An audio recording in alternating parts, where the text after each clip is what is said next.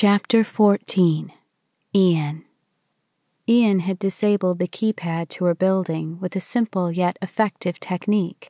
He'd punched a hole in it.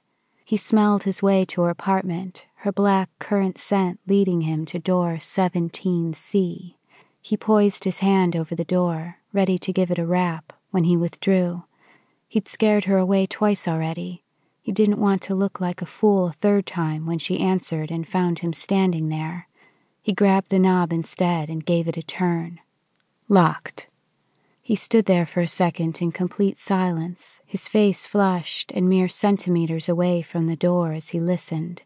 He could hear everything throughout the entire building the baby crying on the level beneath him, the man quarreling with his son, the Latino couple praying. But no sound was greater than the breaths on the other side of 17C. His core began to hum with his spectra. Her pull nearly brought him to his knees.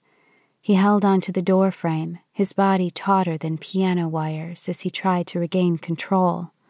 I can hear you breathing, he managed in a low, gravelly voice.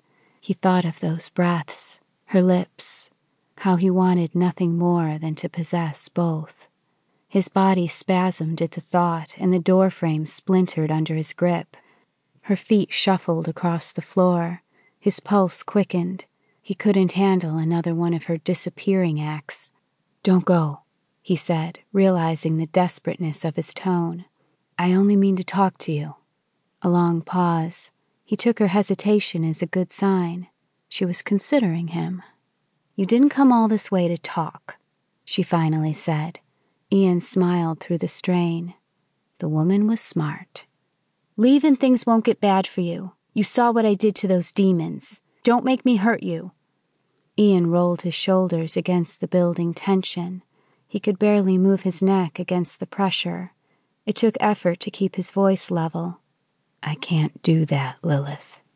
Don't use my name. You don't know me. Her kiss had said otherwise. She might not have known the extent of their connection, but Iain was sure she felt something. Does your chest burn? Another long pause. Back off. The muscles flexed in his jaw. There he was, gritting his teeth again. The second time tonight, he'd let his frustrations get the better of him. He took a step away and paced back and forth, assessing the situation as much as his spectra tensing all his muscles would allow. A door. A door was all that stood between he and his pure three inches of wood and chipped paint, and not to mention the most willful woman this side of Empyrean he'd ever met. He'd laugh if his body weren't so tight with need. You've been warned. Leave! Iain looked at the door as if his stare could burn it down. He didn't want to do it, but what choice had she left him?